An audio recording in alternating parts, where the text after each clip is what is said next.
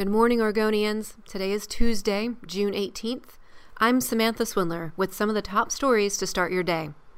The U.S. Supreme Court will not hear the case of an Oregon cake shop fined by the state after its owners refused to make a wedding cake for a lesbian couple.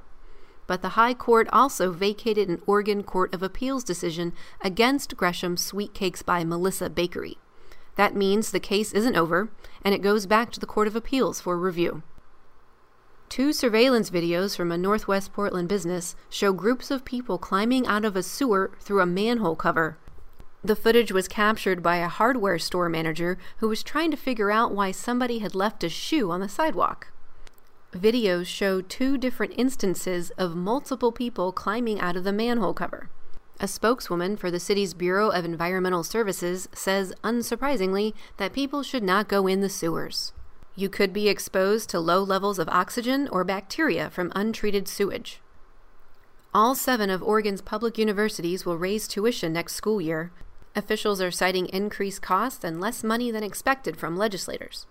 The hikes range from 2.33% at Western Oregon University to 9.9% at Southern Oregon University. University of Oregon, the state's largest university, will raise tuition by 6.9% next year. Oregon legislators approved a $2 billion increase for K through 12 schools, but none of that goes to higher education.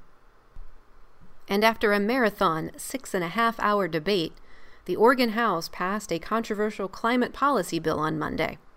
House Bill 2020 would require companies in the utility, transportation, and industrial sectors to buy emissions allowances for their carbon emissions.